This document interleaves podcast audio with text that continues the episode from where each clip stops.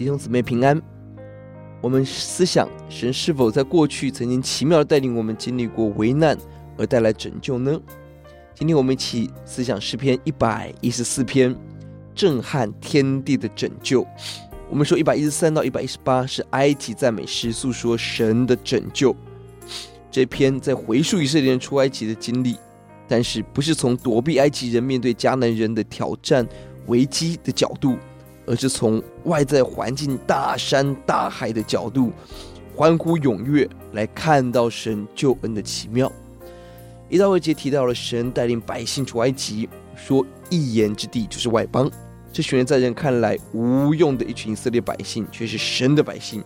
神拣选犹大，这也是由以色列的代名词作为圣所，选择以色列作为神的国度。原来神的圣所不是会幕，不是圣殿。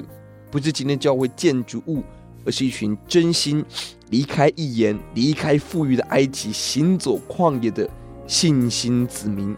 那我们一起聚集，就是神工作的开始。三到八节形容所有万物在神出现的时候的快乐荣耀。第三节红海奔逃，约旦河分开，大山小山跳舞欢呼，神正带领百姓往前行应许路。五到六节。询问为什么这一切会发生呢？第七节提出的答案：因为见了神的面，所有万事万物当看见主的时候，必然逃跑震撼。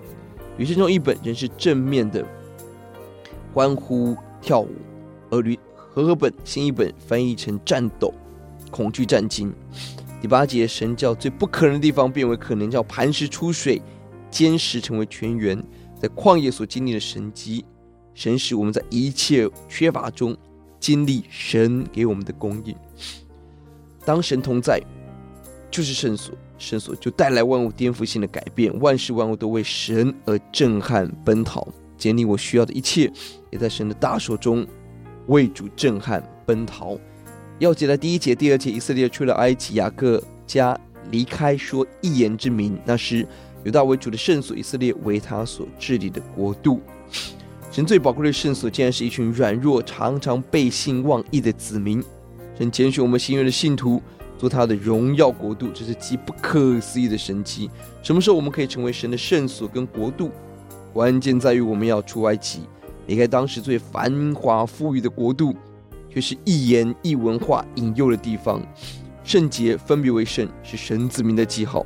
什么时候我们圣洁？什么时候我们就能看见神，成为神手中。何用的工人，我们来祷告，主愿你教导我们离开身边抵挡基督徒的文化、娱乐、朋友、嗜好，走神的路，成为神的圣所，神为的国度，经历到旷野磐石出水的恩典。谢谢主，祷告奉主的名，们。